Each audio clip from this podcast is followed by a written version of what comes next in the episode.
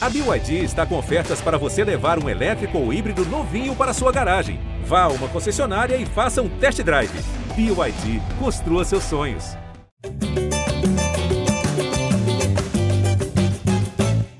Gé Flamengo na área, edição 260, chegando depois do empate em 1 a 1 entre Flamengo e Palmeiras, uma espécie de decisão aí no começo do retorno do Campeonato Brasileiro. Depois de seis vitórias seguidas, o Flamengo desperdiça pontos na temporada. A torcida estava ficando mal acostumada e aí agora, amigo, tem muita coisa para entrar em pauta estará aqui nessa edição não só a atuação do time, né, que a gente vai debater, mas também as escolhas de Dorival Júnior, o futuro na temporada, quais títulos dá para o Flamengo chegar ou não, e justamente essa situação na tabela do Brasileirão. Hoje comigo aqui a voz da torcida Arthur Mullenberg, também o setorista Caemota vai entrar, ele que está aí voltando de São Paulo. E mais uma vez, Janir Júnior aqui, duas semanas seguidas, né, Janir? Vou começar com você que está aqui ao meu lado na cabine de podcast na redação do esporte da Globo. E aí, o grande debate é sobre as cores do Dorival Júnior. Eu estava até falando com você em off. Você critica o Dorival, acertou, errou, ou você acha que faz parte do, do planejamento essa questão de ter entrado com o mesmo time que vinha jogando no Brasileirão, né? Fala aí, Jorge. Fala, Arthur. É bom estar tá aqui de novo. Hoje eu tô de tapa-buraco, Arthur. Faltou gente, aí o Natan me. Pô, Janito, a presença é impre... imprescindível. Eu falei, lógico que é imprescindível, né? Enfim, é, fora de brincadeira, é, ontem eu acho que foi o maior tema ali, né? É engraçado que quando sai a, a escalação, começa a grita da famosa Fla, Fla Twitter. é, mas eu sou, assim, eu vi opiniões divergentes, a maioria contra, né? Que pensa só naquilo ali, ah, vê o papel, falar ah, time reserva, time titular. É, eu acho que o Dorival, para tomar uma decisão dessa, ele tomou de, de baseado em, em estudos, em, em, questão física e questão fisiológica. É, o torcedor, na, na emoção, quando olha, fala, ah, quero o time titular. E aí se bota. Tá todo mundo bonitinho lá. Se bota história, caramba, estourou o cara, enfim. É, a gente até conversava da outra vez, é difícil hoje, ah, time titular, time A, time B. O Dorival tenta tratar tudo como. É, trata como um todo e assim, um time reserva, daquele que começou ontem do Flamengo, é melhor do que muito time do Brasil. E eu sou assim, é, concordo com o Dorival, depois da explicação dele na coletiva, acho que vem, vem explicar, veio num jogo no, contra o Atlético Paranaense na grama sintética, teve viagem, São Paulo, enfim concordo com a decisão dele diante do que ele explicou e diante do que Flamengo tem pela frente. E teve um lado assim, né? É, a gente sabe, o Dorival mais ainda, como o Palmeiras joga, como se portaria. A gente não viu nenhum Palmeiras com grande brilho, de, grandes diferenças. E o Dorival teve ali um, um com aquele time que começou é, o Abel, por mais que seja estudioso, filósofo, escritor, poeta, assim, ele não tinha noção do que podia sair dali, de uma mistura, de um cebolinha, do marinho, enfim. Acho que o debate é válido, só acho que gritar quando vê o papel e não saber o que tem uma coisa muito maior por trás, acho que não leva a lugar nenhum também. Pois é, o Arthur Mullenberg, você como voz da torcida certamente Quer dizer, não sei, tô tentando antecipar a sua opinião, mas eu acho que você gostaria de ver o time titular. Foi o que a gente debateu ao longo da, dos últimos podcasts aí, né? Que era esperado que o Flamengo fosse com chamado time A, o time das Copas, para esse jogo contra o Palmeiras, que é o último encontro com o Palmeiras aí, que vai ser o grande rival na disputa pelo título. É, mas depois, com as explicações do Dorival, que o Jani já trouxe aqui, eu acho que não dá para criticar. Eu acho que o Dorival é, é o seguinte: eu não concordo 100% com a escolha dele de ir com o time titular, mas eu entendo, eu compreendo que era uma escolha e não dá, eu acho que não dá para criticar o cara. Como disse o Janine, não dá para ficar gritando aqui, tacando sete pedras no Dorival Júnior. Bom dia, Natan, bom dia, Janir. Prazer estar falando com vocês aqui. Bom dia para a galera que está ouvindo. Nem sei se é de dia, mas tudo certo. Cara, é assim, primeiro, o apelo de, dessa altura do campeonato, você poder criticar o incriticável Dorival é muito forte. Então a gente se apega a essas, digamos, superstições, parlendas do futebol. Uma delas é essa coisa do time titular, né? A gente não tem mais o time titular, cara, porque o futebol de hoje em dia não se joga mais com 11 titulares. Você tem um grupo que fica entrando. A divisão que o Dorival conseguiu fazer, e ela é muito feliz, a gente chegou a falar que é o time A e o time B que talvez seja uma forçação de barra, né? Na verdade, é o time A mais e o time A menos, já que são capazes de ganhar jogos sozinhos. E ontem o primeiro tempo mostrou isso. Bastava que aquele time fosse um pouco mais contundente nas vezes em que teve na frente, poderia ter feito 2, 3 a 0 no Palmeiras. E eu não estou aqui desmerecendo o Palmeiras, não. Jogou o futebol dele, um futebol forte, futebol muito centrado na defesa, com o Gomes e com o Everton. São pilares daquele time. Agora, o que, que acontece?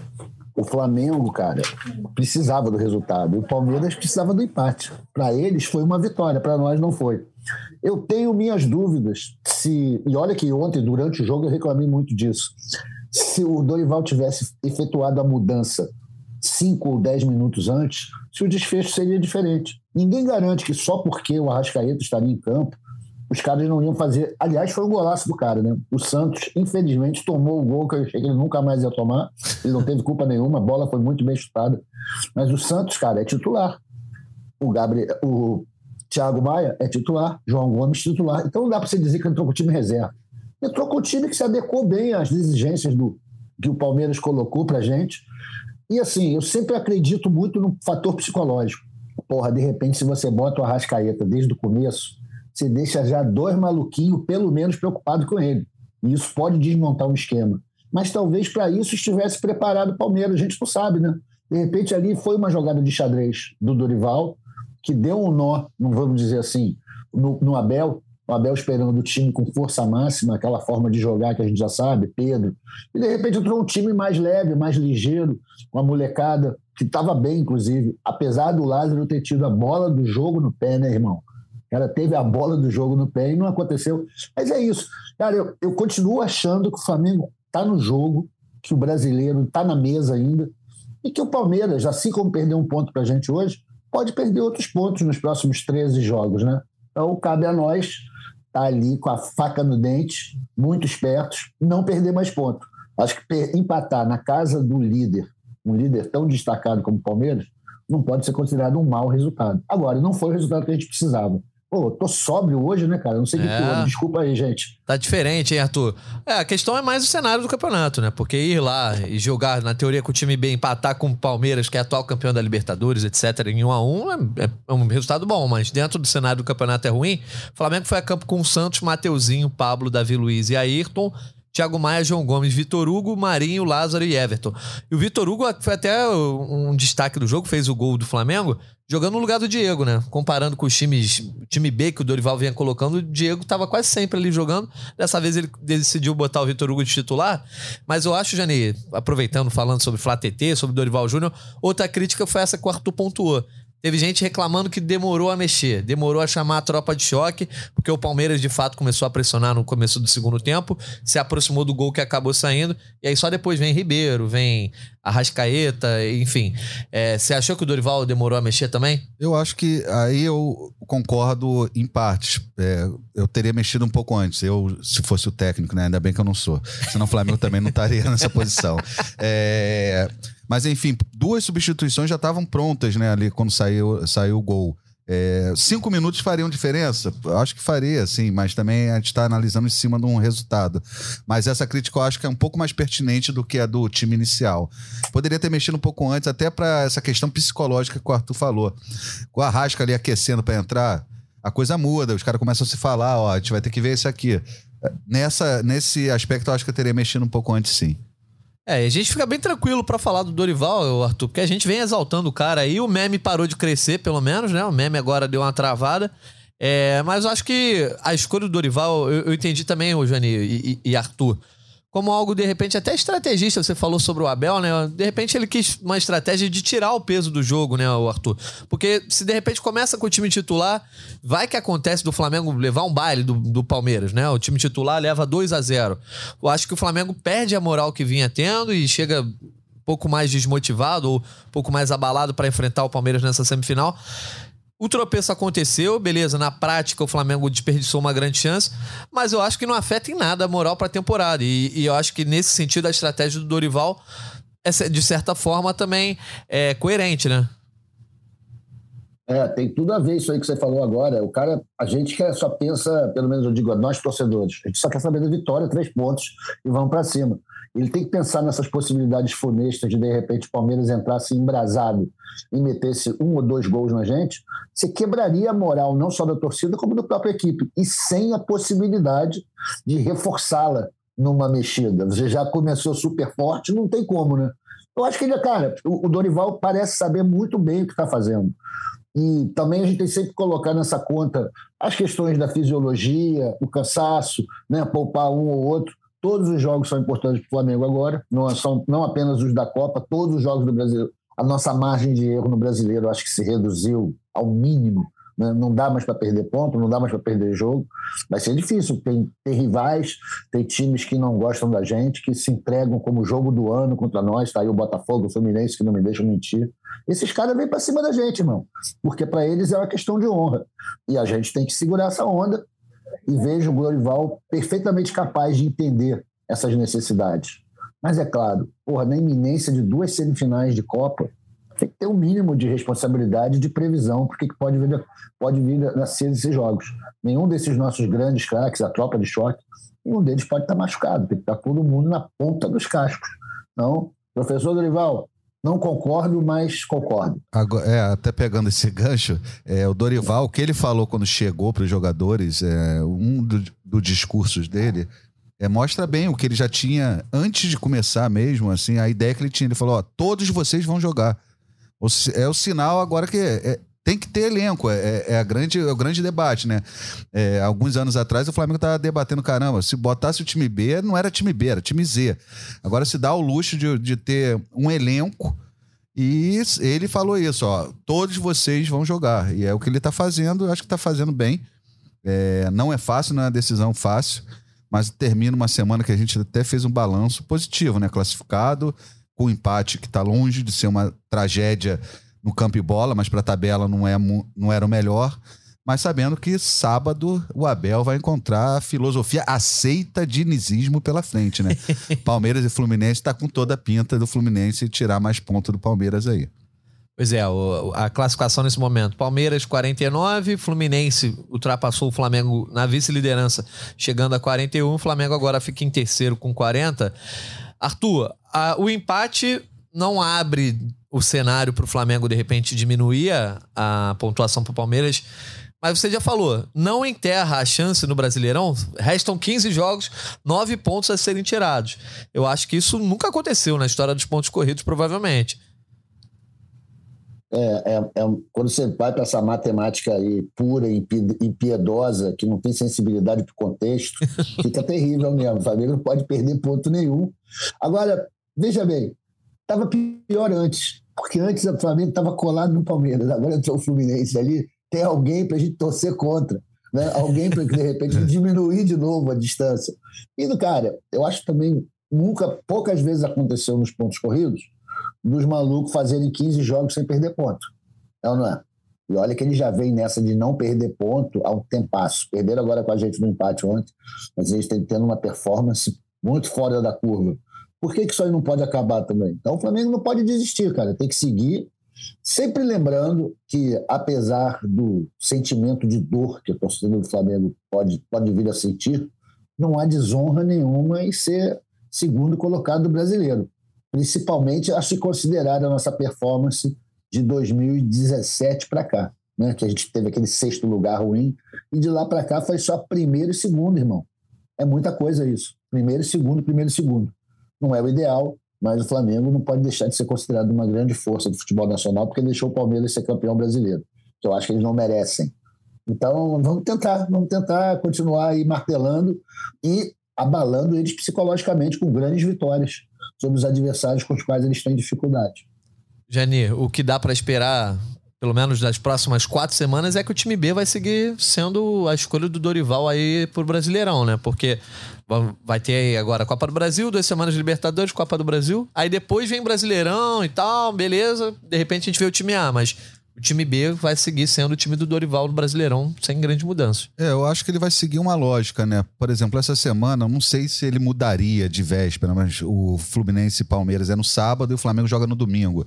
Será que esse resultado dessa partida, se o Palmeiras ganha, poderia ter algum peso? Eu acho difícil, né? O Dorival deve seguir uma lógica.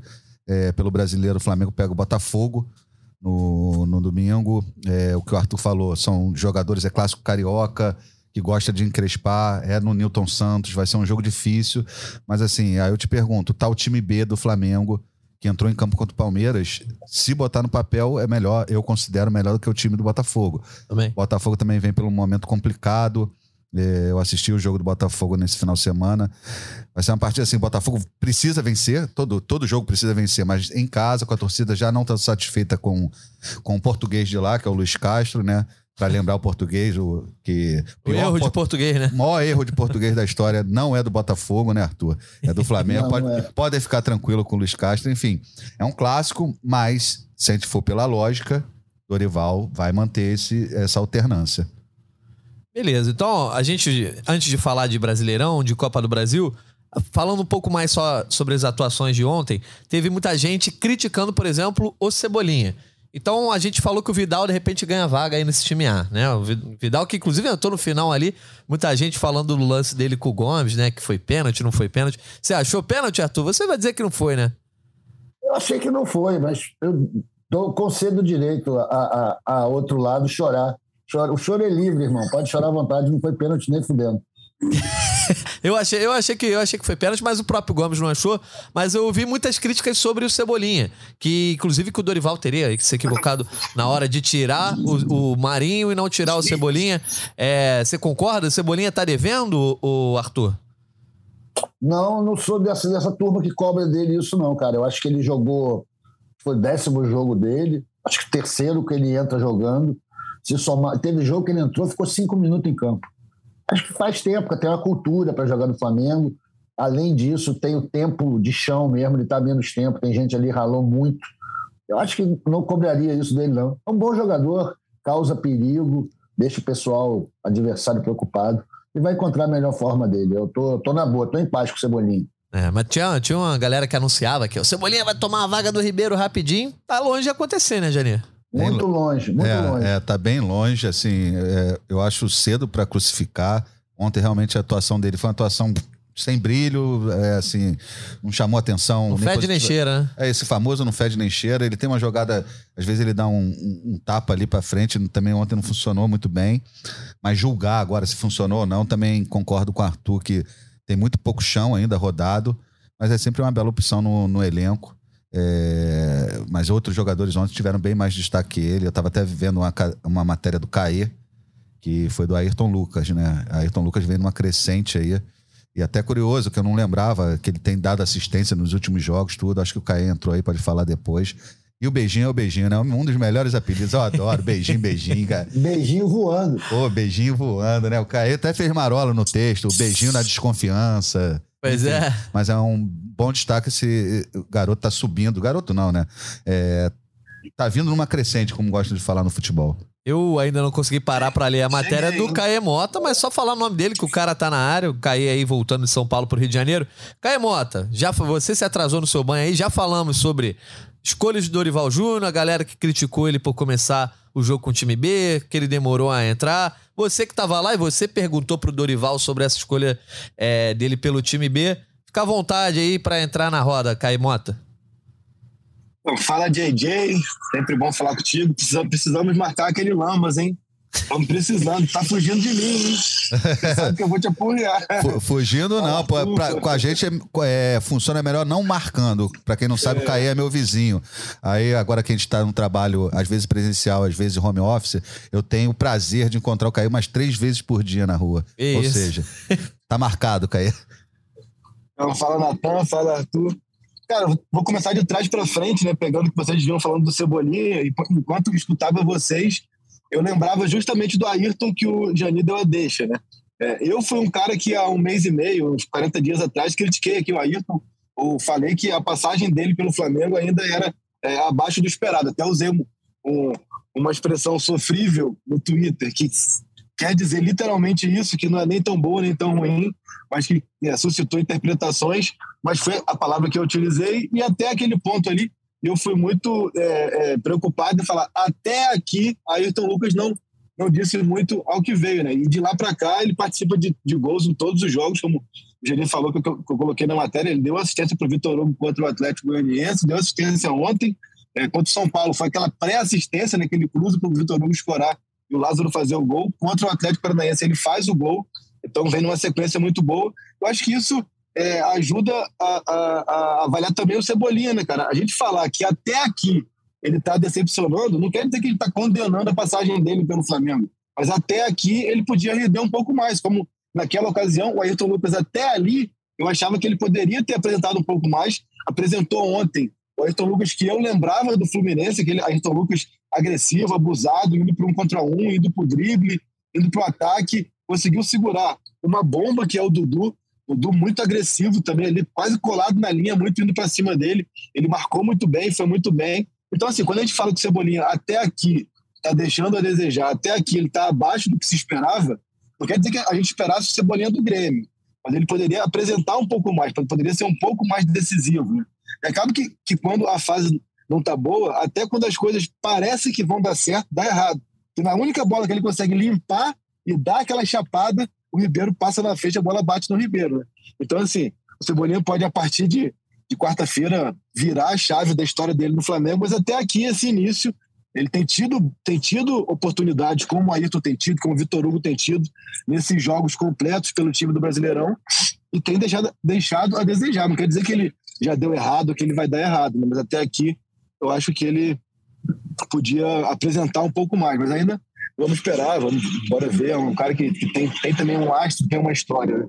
Tentando passar bem rapidamente pelo Dorival, cara, é, o Dorival foi apenas coerente com o que ele vinha fazendo. Né? A gente não pode cobrar do Dorival a coerência do que a gente acha que é certo. Né? Ele foi coerente com o que ele vinha fazendo no brasileiro.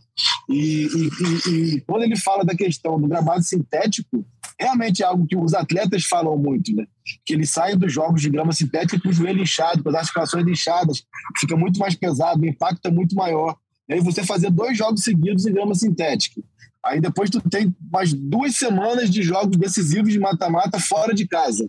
Já o jogo de ontem foi fora de casa, o último foi fora de casa. Então, assim, tem uma explicação. Não é, não é simplesmente assim, ah, tá abandonando. Não, cara, de repente é, é, é ele manteve a coerência do que ele vem de um mês e meio para trás e vem dando certo, e ontem também deu certo. É, eu, eu cheguei a questionar a demora dele para colocar é, os cinco né, que ele tem colocado sempre, o Vidal, o Ribeiro, o Pedro e Gabriel, é, porque o Palmeiras vinha mesmo como uma avalanche ali no segundo tempo, mas ele deu também um azar absurdo de que quando o Veiga empata, o Pedro e o Ribeiro estão já na linha lateral para entrar, né, cara? Então, assim, se fosse, um, se fosse um lance seguinte, eles já entrariam e acho que esse Flamengo conseguiria trazer mais a bola para ele, reter mais a bola e tentar esfriar um pouco o jogo. E já finalizando esse longo comentário de que eu cheguei atrasado, é, a gente não pode ignorar que o Pablo perde um gol na pequena área, um gol fácil. O Lázaro perde um gol na pequena área, um gol fácil. Enfim, são lances que se faz o 2 a 0 é o si, né? Mas se faz ali o, o 2 a 0 mesmo com o time alternativo, o time do brasileiro, a gente não estaria tanto tendo esse debate. Então, assim, acho que quando ele fala da, da grama sintética por si só, para mim já mata e eu já consigo dar razão a ele mas também no contexto geral ele foi coerente, isso a gente não pode negar, né? É, isso é verdade. A gente exaltou essa coerência dele. Ele até deu um elemento que, quando a, escalação saiu, o Jani até falou, né? Uma hora antes do jogo, já começa a entrar em polvorosa a Flá TT. É, ninguém pensou nesse elemento da, da grama sintética. É, mas é, é, importante. Você acha, o, o, Jani, que o fato do Dorival ter colocado esse time B agora para poupar o time A e os caras jogaram ali, sei lá, 20 minutos finais, a tropa de choque, né? Que foi, foi até o termo usado na, é, na transmissão, né? Arrascaeta, Pedro, Ribeiro, enfim. Uh, você acha que de repente aumenta o peso para uma vitória nessa quarta-feira contra o São Paulo? A obrigação de, desse time A ir lá e já começar a construir o resultado na Copa do Brasil acho maior? Que, acho que isso não aumenta, não. O peso já é grande naturalmente numa partida decisiva. É, o que pode se cobrar da parte física, né? Assim, se teve resultado, que realmente os caras vão estar muito mais descansados, treinados, enfim, mas aumentar a questão da responsabilidade de ir lá fazer uma boa partida, acho que não, que a questão física tem que estar aliada tática, técnica, e isso aí, quando as pernas estão leves, até isso funciona melhor, mas aumentar a cobrança, a cobrança já existe por si só. Pode estar os caras lá correndo em campo, mancando em campo, se tropeçar. Acho que tropeço, assim, o empate fora também não é não é o fim do mundo, longe disso, enfim, mas não liga uma, uma situação a outra, não, Jorge. Pois é. E Arthur, existe a possibilidade também, né? Sempre a gente, a gente tem que se, se, lembrar que o Flamengo é aquela coisa que a gente comenta. Rumo a Tóquio, crise na Gávea, de chegar lá no final da temporada, o Flamengo não conquistar nenhum título e jogarem, ah, o Brasileirão, o Flamengo não conseguiu ganhar porque o Dorival botou o time B naquele jogo. Então a, a gente começa também a pensar que tentar pensar com a cabeça do torcedor e você está aqui para isso Justamente porque é o Dorival que vinha sendo exaltado. Quando às vezes as coisas não saem exatamente como esperado, e nesse caso acho que todo mundo queria uma vitória, é, o torcedor já começa a apontar alguns dedos, que eu não estou dizendo que é justo, mas pode acontecer, né? Não, totalmente, Natan. É, a, a torcida do Flamengo não tem obrigação nenhuma de levar em consideração todas as vantagens que o trabalho do Dorival está trazendo. Agora, tem uma parte da torcida, e eu me incluo nessa, que já pensa de outra maneira, que já imagina que o mais correto é o Flamengo fazer, independente dos resultados nas Copas e no fim da competição da Liga, do nosso brasileiro, é já começar a estudar uma oferta para o Dorival, para que ele seja técnico do Flamengo em caráter vitalício, para que a gente pelo menos tenha uma preocupação a menos que é a cada vez que perde para o Botafogo ou porque fica fora da, da Taça Guanabara, buscar técnico. Colocar um treinador, no, trabalhar no longo prazo, para observar todas as categorias, desde a base, trabalhar em conjunto. O, o Dorival tem esse perfil. É um cara que entende muito bem o Flamengo, lê muito bem as questões da Gávea, se dá bem com a diretoria, a torcida acredita nele, os jogadores gostam. Eu acho que a principal coisa que o Flamengo devia se preocupar agora é em renovar o contrato com esse homem, porque em dezembro, independente dos resultados, se o Flamengo não exercer a sua prioridade para estender o vínculo dele, outro clube vai pegar, porque ele mostrou que é um técnico de primeira e que está aí, meu irmão. Eu acho que ele merecia um trabalho, e o Flamengo merecia, um trabalho de longo prazo, sem essa correria de arrumar técnico de seis em seis meses. Tem sido a nossa média desde 1974, né? Parar com essa porra. Vamos contratar o cara e deixar lá, tipo Arsênio Wenger, que ficou nacional Imagina, 35 mano. anos, né? Pô, isso que dá cara pro time. O ambiente isso do Flamengo não tem como, Arthur. Não tem como o cara durar isso tudo, né? O Flamengo é muito diferente. Mas deixa eu sonhar, né, Jorge? Pô, deixa eu sonhar. Mas eu concordo que. possível também. Eu concordo que ele merece ficar independente de título. E falando em título, Caí, é... eu li mais cedo a sua análise, que o título no GE. Globo é Flamengo mira Copas, calcula risco e ainda sonha com o Brasileirão. Você considera, então, que a, a chance de, da Tríplice Coroa estar tá aberta, Caí? Ah, aberto tá, né? Aberto tá, não quer dizer que é simples, né? É, Vai abraçar assim o mundo com as pernas, simples. né, Caê? É, não.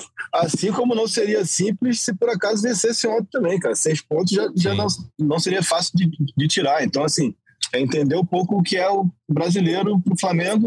Repito aqui, acho que o Dorival, cada vez mais, o que ele deixava nas entrelinhas, ele tem deixado cada vez mais escancarado, que é a herança do Paulo Souza, gente. Então, assim, o Flamengo tem, tem essa herança é, ruim do Paulo Souza que é muito difícil de, de, tirar, seja com nove pontos, seja com seis pontos. assim. O Palmeiras é um time muito consistente, que perde muito pouco. A prova foi ontem, né, que tinha, tinha ali um caminho ali difícil para uma, uma montanha difícil para escalar, escalou e empatou a partida. Então, assim, é, segue vivo, mas é, claramente, para mim, acho que tem que cada vez mais priorizar as Copas. Até porque é o seguinte, agora são, são quatro semanas de Copas, e depois, se por é, depois é só Brasileirão e finais, tá ligado? Então, assim, é, o que eram muitos jogos deixa de ser. Então, acho que agora também é entender o que, que o calendário apresenta. Só que eu acho que em alguns momentos, aí voltando que vocês estavam debatendo agora, antes de eu, de eu falar essa resposta, é, a gente entra num descolamento da realidade em alguns momentos, cara. Assim, é, a torcida do Flamengo, de modo geral, e o Arthur fala sempre isso, eu concordo, a torcida não tem obrigação de ser sensata, serena, nada, mas nós temos essa obrigação aqui, cara, é um descolamento da realidade a gente tratar como absurdo e empatar com o Palmeiras no Allianz, pô.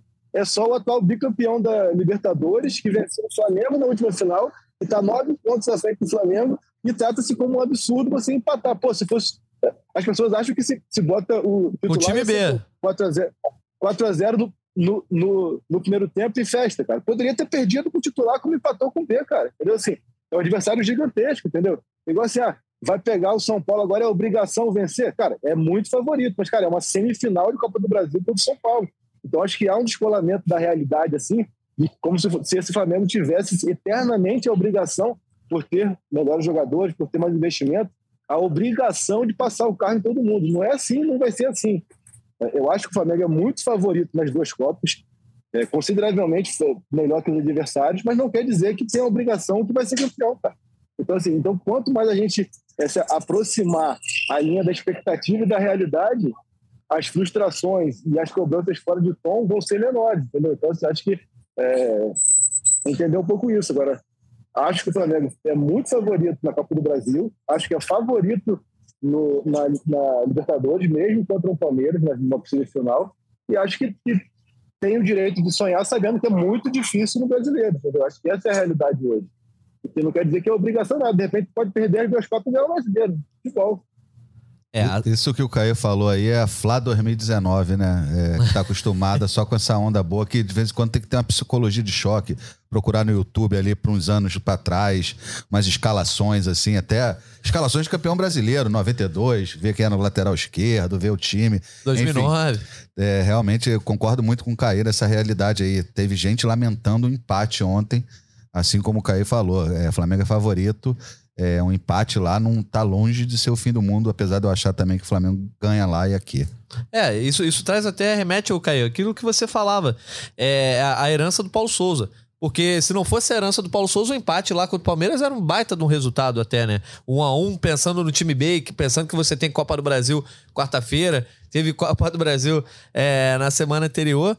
É, infelizmente, o, o, primeiro turno do Flamengo, que eu, eu, acho que o Flamengo não vai ser, não vai conseguir, pelo menos a minha projeção, minha opinião, o Flamengo não vai conseguir ser campeão brasileiro, não só pelo desempenho do Palmeiras, mas pelo primeiro turno, por causa do maior erro de português, né, Arthur? É, cara, agora, de, uma, de um tempo para cá, é, infelizmente, essa muleta do Paulo Souza tem sido usada por analistas, é, torcedores, todo mundo botando aquele, aquele condicional. Ah, se não tivéssemos perdido. Perdemos, cara, porque o modelo do futebol no Flamengo é esse: é seis meses para cada técnico de vida, perde-se um tempo danado. Se a gente quiser ser objetivo, e aqui eu não estou pregando de subordinação nem nada disso mas quem tem a culpa, esse inquérito, esta pica, é da diretoria, amigo. Foram eles que contrataram um cara que não entregou uma fração do que se esperava dele. Foi eles que foram à Europa e preferiram pegar um cara que eles não sabiam quem era, acreditando apenas no currículo dele, que não era, despre... não era desprezível, né? Tinha passagem por grandes clubes, tinha título em Israel, enfim agora, todo mundo está pagando esse preço. Mas não pode ser usado como muleta para um eventual insucesso do Flamengo, cara, porque a gente trabalha assim. 19 também tivemos dois treinadores, quase perdemos seis meses nessa. Então, cara, é a vida. Flamengo, bola para frente, levanta a cabeça, vamos ganhar isso aí contra tudo e contra todos. É o que nos resta no momento. Temos futebol para isso. E vai ser muito dolorido não ganhar nada com um time bom. Assim como foi horrível não ganhar nada com o time mais ou menos que a gente tinha em 21. É, vamos, vamos levantar aqui. Não, esse... mas, mas, a questão da, da, da, Eu acho que a muleta é muito válida é, em defesa do, do, Dorival somente. Assim. Sim, concordo contigo. Só assim, Dorival. É, eu acho que o Dorival realmente ele pegou um brasileiro onde o Abel disputa um brasileiro de, de 38 rodadas e ele disputa um de 28, né? Isso é, é cruel. Mas concordo com você que esses 18 pontos que ficaram na mesa é, tem muito na conta de seu Marcos Braz, seu Bruno Spindle, que foram consideradas as escolhas, seu Landinho, obviamente, que quem caneta e tal. É, e aí é esperar esse final de ano para entender se, tá, se, o, se a correção de rota que eles fizeram no meio do caminho vai ser suficiente para atenuar uma perda de brasileiro com outros títulos tão importantes quanto, ou se não, você que vai, vai falar, poxa, cara, ó, aquele, aquela escolha errada lá atrás é porque, assim, o Abel também foi uma escolha errada em 2019, mas a correção de rota foi feita a tempo, né? Enfim, eu vou embarcar aqui, eu vou sair só para passar pelo raio-x e volto já. Beleza, a gente vai já passando a régua então nessa questão do jogo contra o Palmeiras, falando sobre a projeção das próximas partidas aí. Tava contando aqui uma sequência de sete jogos daqui até o dia 14 de setembro, a gente está agora no dia 22 de agosto. Começa na quarta-feira com São Paulo fora de casa, Copa do Brasil. Depois vem Botafogo, Vélez pela Libertadores fora de casa, Flamengo e Ceará no Brasileirão, Vélez pela Libertadores em casa, Goiás no Brasileirão e aí depois São Paulo no Maracanã na volta. Esse é o dia 14 de setembro. A sequência de calendário já era esperada lá atrás, né, Jani? Quando saiu o calendário já sabia que a temporada era mais curta por conta da Copa do Mundo. É, começando essa sequência agora, você acha que, de repente, a frente tá. Exercício de futurologia mesmo. Você acha que a frente está mais aberta na Copa do Brasil ou na Libertadores ou a dificuldade é absolutamente igual? Não dá. Acho que não igual, mas eu acho que as frentes estão abertas assim de, de forma semelhante. E isso o brasileiro é, fica para trás, no, no, meu entender. É... Só que eu acho que o Flamengo chega nas duas finais. É, isso eu acho que aí... tá bem, bem provável, parede, né? É, bem provável, assim, e... mas não vejo uma mais fácil que a outra. Acho que vai ser muito circunstância de jogo. Agora, como você falou aí, cantou a sequência de jogos do Flamengo pesada, mas assim, quem não quer ter essa, essa sequência é porque tá eliminado, né? Ah, tô Verdade. É, exaltado, tô treinando a semana toda, então sinal que tá eliminado da Copa do Brasil e da Libertadores. É melhor ter essa sequência e saber como administrar do que não ter, né? Pois é, e agora a ficha começa a cair, né, Arthur? Que são três jogos para um título no caso da Libertadores e quatro para um título no caso da Copa do Brasil. Então, não tem mais espaço para errar, para se reinventar. É o que foi feito até agora e agora é ganhar jogo, né? É isso, cara. Acabou o papo agora, é tudo valendo, todos os jogos muito duros, tudo muito importante, tudo é decisivo. O Flamengo entrou, chegou a, hora que a gente sabia que ia chegar, né? A sequência mortal. A gente vai ter que passar o rodo de todo mundo, pô ou, ou mata ou morre. E o Flamengo acho que tem, tem estofo para aguentar essa sequência. A torcida certamente tem. E está confiante. Eu acho que a torcida está bem confiante. Mesmo com esse empate de ontem, que não era inesperado, né? Vamos agora ficar sem sacanagem. Não tinha nada inesperado. O Flamengo não jogou nada pela janela. Está tudo no jogo ainda. o jogo está na mesa. Vamos para cima. Eu quero ganhar tudo. Talvez não dê para ganhar tudo, mas alguma coisa a gente belisca aí.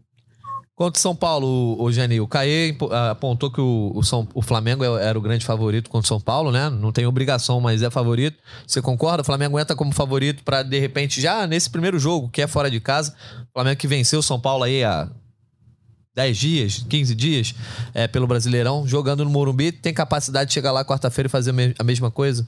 Eu acho que tem é, como buscar vitória lá, mas não acho grande favorito. Acho o Flamengo favorito. Acho que o Rogério Ceni de bobo assim não tem nada, falta muito para ser um grande treinador, mas para fazer um jogo encrespado ali para ganhar de 1 a 0, ele sabe como fazer. Enfim, é... e é caráter de jogo decisivo. É lá na casa do São Paulo, mas hum, se o Flamengo voltar de lá com uma vitória, não é nada de outro mundo. Acho totalmente provável, mas o empate considera um resultado totalmente viável. Uma derrota já começa a encrespar por causa disso que eu falei. Rogério ali para fazer um, um, tumultinho, um jogo fechado com um 2 a 0 ele sabe fazer. É, em termos de Copa do Brasil, né, o, o Arthur? A última lembrança do Flamengo com o São Paulo não é muito boa. É, quando, não. quando o Flamengo jogou lá, aquele, aquele jogo da falha do Hugo, enfim, no final do jogo, enfim. É, então, não dá para contar porque a fase do time é boa, a do São Paulo também não é ruim. O São Paulo também tá em duas semifinais aí da Copa é, Sul-Americana e da Copa do Brasil. Quem sabe aí consegue sair da fila depois de 10 anos em 2022. Tá, é por isso que o trabalho de vocês, jornalistas e analistas, é muito importante. Porque a informação crua, descontextualizada, eu não quer dizer porra nenhuma. Ah, pô, mas o Flamengo perdeu para o São Paulo. Pro Copa... Não, amigo, não foi o Flamengo que perdeu para o São Paulo. Foi o Rogério Ceni que perdeu para o São Paulo, que agora está do outro lado. Porque ele nunca ganhou Copa do Brasil. Aliás, ele nunca ganhou do Flamengo como treinador. Em três clubes que passou, sempre levou pisa. Isso vai acontecer novamente, porque eu vejo o Flamengo bem superior ao São Paulo, mesmo jogando no Morumbi, plenas condições de resolver a parada na primeira partida, no primeiro jogo, para o jogo de São Paulo se resolver, resolver tudo e voltar para o Maracanã só para cumprir tabela. São Paulo deve estar desesperado, o Flamengo favoritíssimo, a gente não pode ter medo do favoritismo, gente. É mata-mata, são dois times grandes, são, mas o Flamengo é mais, pô. Tem que ir confiante. E acho que a gente ganha deles lá no Morumbi. Não digo com tranquilidade, mas ganha. Ganha sem precisar cagar sangue, entendeu? Dá, dá para ganhar dos caras. Já fizemos isso, né? Outro dia ganhamos dos caras lá. Então, tá na boa pra gente. Coitado do Rogério. Tá pagando porque quando ele era goleiro do São Paulo, ficava desprezando a Copa do Brasil, dizendo que era coisa de pobre, queria jogar Libertadores. Ah, ah legal de Copa do Brasil. E nunca conseguiram se dar bem. E a gente vai manter essa tradição. Acho que é isso, né, São Judas? Eu fui pegar aqui o, o, o Arthur, o retrospecto do Rogério Senna contra o Flamengo. Inclusive, eu acho que pode ser uma pauta interessante, né, Igenê? Porque são oito jogos, oito derrotas. É, o Flamengo fez 19 gols nesses, nessas partidas e o time do Rogério Senna aí fez 4. Então, o Rogério enfrentou o Flamengo em 2017 na sua primeira passagem pelo São Paulo, depois lá no Fortaleza, lá em 2019, pelo Cruzeiro, chegou a enfrentar o Flamengo, apesar da passagem curta, no Brasileiro 19 também. É, novamente com Fortaleza, depois agora com o São Paulo. Então, oito derrotas, sendo duas delas nesse ano, as duas no Brasileirão. 3x1 no turno, 2x0 no retorno. Retrospecto, Rogério. Não pede matéria disso, não. Essa é a matéria mó zica que tem, hein? hein ô, Arthur? Falta grande, falta grande. É. Enfim, não, é que retrospecto assustador, né? Eu acho que na cabeça dele ele deve pensar isso também. É... Mas engraçado, né? Com um time. Talvez o Flamengo seja o time aí que, na carreira de técnico do, do Rogério, não traga boas recordações, né? Enfim, é, o retrospecto tem tudo para continuar assim. Se o Flamengo levar para campo, o favoritismo e a superioridade que tem. No papel e em campo também, né? O Flamengo é muito mais time que São Paulo. É, o impressionante. Camisa mais bonita, Janir. Isso conta também. O futebol é espetáculo. A estética conta, porra. A camisa do Mengão arrebentando, pô. É, até o meme do Dorival é melhor do que os memes do Rogério. Pô, né? muito, muito, mais. Melhor, muito melhor. muito melhor. Eu fiquei impressionado, porque não tem nem empate. Então, assim, se o Rogério Senna conseguir um empate na quarta-feira, já vai ser uma novidade nesse retrospecto. Atualmente, o, o Rogério Ceni ocupa o lugar do Leão, né? Leão, você lembra? Emerson Leão, famoso, né? Que é o maior cliente, pessoa física do Flamengo. Hoje em dia, não é mais o Leão que está fora de, do, do, mercado, mas é o Sene, nosso maior cliente da pessoa física. Tá tudo certo, meu amigo. Você tem crédito aqui com a gente. o Caio Mota já passou pelo raio-x. Caio, a gente estava falando aqui sobre o retrospecto do Flamengo contra o Rogério Senni. Oito derrotas em oito jogos. Então, você falou que o Flamengo é favorito. Começa então aí com os palpites do nosso bolão, quarta-feira. Quem é que vai estar tá lá na quarta-feira, o Caio? Já sabe? Sabe, Janê? O Fred Uber, eu Fred. tenho, tenho um compromisso em Trancoso, não vou poder ir, aí Fred que vai. Pô, compromisso em Trancoso, coisa é boa, isso, hein? Falou, falou com nojo agora, é, né? É, pá. Tá bem, você, Caê? Me senti, me, me senti agora o Bruno Galhaço Noronha. Opa, mas Noronha tem um negócio lá que em Trancoso não tem, que é o surubão, pô. é isso, Bruno, gente. Programa... Bruno, tem criança ouvindo bagulho aqui, hein? Bruno Galhaço, que por sinal, ele é protagonista de uma das melhores músicas de torcida da história, né? Jani tava nesse evento aí. Música? Qual música? Tô por é. fora dessa, hein? Vou de volta da. Ah. Vou de volta de Lima. Vou contar uma historinha aqui. Vou de volta, vou de volta de Lima. Também um campeão. Aí tinha um fretado da Globo, que era pra gente que estava trabalhando, e alguns profissionais da casa rubro-negros, que foram também e tudo mais. E um deles era o Galhaço. Em determinado momento, uma galera puxa a célebre música. Galhaço, vai se tantã, o Rodinei é mais bonito que você. o Rodinei é mais bonito que você. Que beleza, hein? Virou festa. Ele até concordou, né? Devia estar tá feliz pra caramba, né? Mas olha Então acho que ele concorda mais ainda. Pois é, verdade, o Rodinei comendo a bola. Mas fala aí então, Caio, palpite para São Paulo e Flamengo, dá a sua opinião sobre esse jogo. Fred Uber pé de lava estando lá, né? O palpite já fica mais facilitado. Verdade. Então, é, eu acho que, que o Flamengo é favorito, consideravelmente favorito, não somente é, pelo que é capaz de produzir, pelo que esse time tem produzido e pelo impacto que o Flamengo gera em equipe do Rogério. Assim.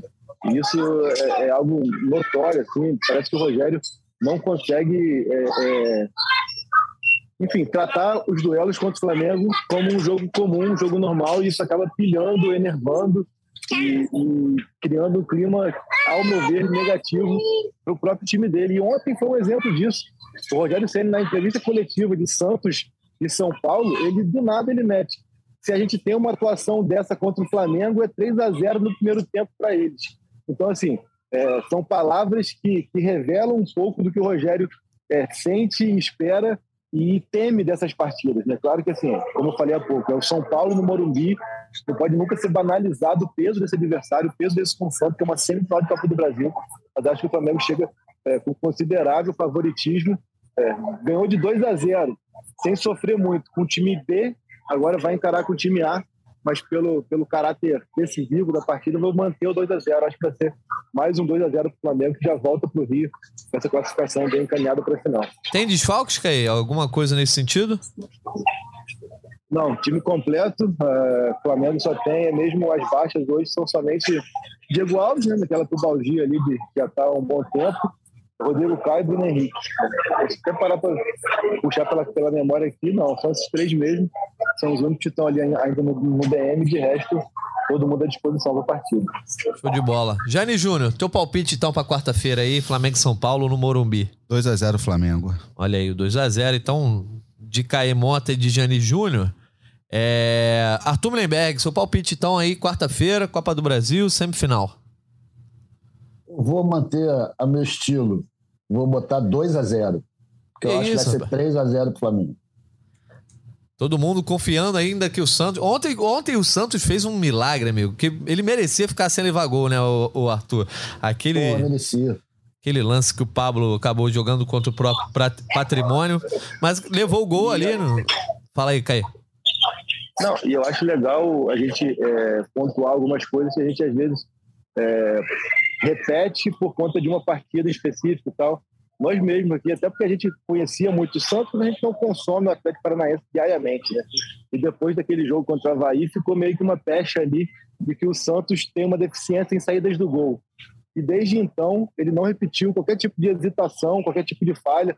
Ontem saiu do gol bastante, saiu, saiu de forma segura para ficar com a bola, saiu de forma ali mais para dar o soco e, e, e tirar dali o perigo. Então, assim, a gente às vezes é, a gente todo, todos, né?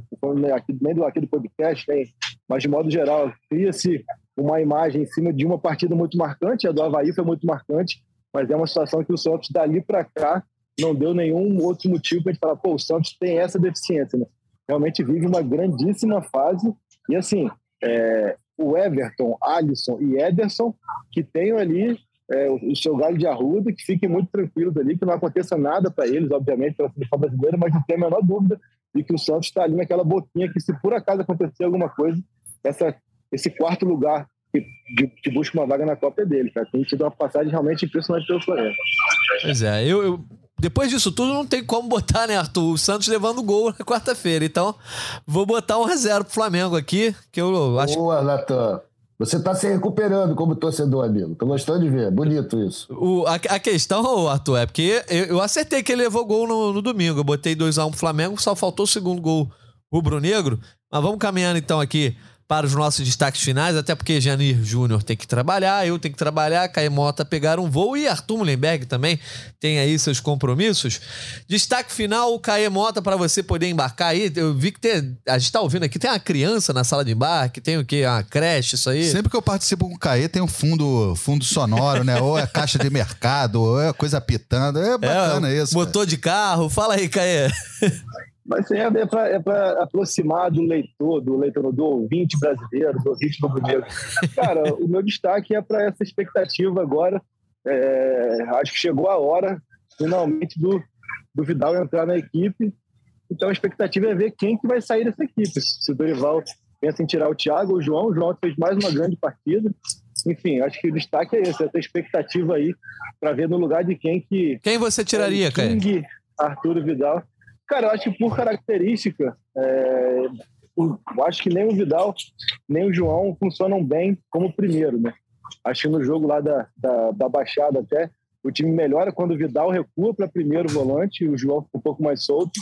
Então, acho que por característica, para mudar, para não precisar mudar no posicionamento nem de um nem de outro, eu manteria o Thiago Maia e deixaria Thiago Maia e Vidal. Apesar de, de gostar muito do João e achar que o João tem, tem, tem, crescido bastante com a bola, que é uma coisa que eu, em alguns momentos, criticava aqui. Mas acho que por característica, você tendo ali o Thiago, não vejo muito sentido você adaptar o Vidal primeiro ou adaptar o João primeiro, só para não tirá-lo da equipe. Né? Então acaba que a disputa fica direta entre o João e o Vidal no posicionamento e acho que vai Thiago e João. Tá vendo? Aqui foi chamada para embarque Arturo Vidal. tá certo, valeu, Caimota. Obrigado pela tua participação aí, voltando para o Rio de Janeiro. Arthur Mullenberg, seu destaque final. Valeu. Seu destaque final um aqui, Arthur.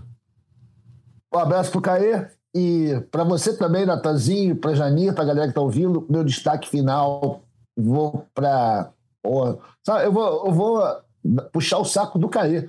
Eu vou Isso. dizer o seguinte, que o destaque para mim é beijinho Ayrton Lucas jogou muito ontem, ele vem no crescendo. Eu também pegava no pé dele, achava que ele estava entregando pouco, ponto de vista defensivo e ofensivo, mas ele, porra, já fez dois gols, fez algumas assistências e ontem estava jogando com muita confiança. Porra, o lateral do, do Palmeiras não é tá morto não, né, cara? O cara mostrou muita confiança para partir para cima dele, prendeu ele de uma certa maneira durante boa parte do jogo. A grande atuação. Parabéns pro beijinho, arrebenta aí, meu irmão. O céu é o limite jogando no Mengão. Pô, tá certo. E o apelido, né? A cara do Flamengo também, um jogador com apelido irreverente. Obrigado, Arthur Mullenberg. Jani Júnior, mais uma vez uma convocação em cima da hora. Obrigado por atender o convite aí. Seu destaque final. Eu sou aquele do time B, né? Chego, não comprometo, toco pro lado ali, enfim. É, aproveitando o Caê, né? A gente tem uma brincadeira lá no Twitter que é o momento ego. E aí o Caê falou do Vidal, né? E o Vidal, além de, de pô, treinar e tudo, ele mantém a forma na academia na Barra da Tijuca. Faz uns exercícios além, né? Complementares. Mas, na verdade, além dos exercícios, falou que ele marca durinha a mulher dele, que a mulher dele é malhadora, bonita pra caramba. Falou que o Vidal tá sempre lá esperando para dar aquela carona, dar aquele confere, ou seja, marcação dura dentro e fora de campo e assim, né? Não quer levar a bola nas costas, ou seja, o Vidal tá ligado fora dentro de campo, concordo com o Caê, tá na hora do Vidal entrar em campo. Também concordo que funcionaria melhor ele com o Thiago. Então, pegando carona, eu contei uma fofoca e concordei com, com o Caê, deixando um abraço. Um abraço pro Arthur. Depois vamos conversar fora do ar aí, Arthur, que tu vai conseguir me convencer, tá? Opa, e outro para você, Jorge. Valeu, Jani. Então, um abraço pro Vidal também, né? Tá aí sempre fazendo os memes aí no TikTok com, as, TikTok com a esposa dele. Um abraço também aqui pro Maurício Mota, nos ajudou de última hora aqui no, no layout da nossa gravação aqui na cabine de podcast. Um abraço para você, ouvinte, que nos escutou em mais uma edição do GE Flamengo. Voltamos depois do jogo contra o São Paulo na quarta-feira. E aí, fique ligado. Brasileirão já tá na reta final, 15 jogos faltando dois, três jogos faltando para Libertadores e quatro na Copa do Brasil, inclusive esse de quarta. Um abraço, hein, galera. Até a próxima. Petkovic para falta, cobrança! Gol!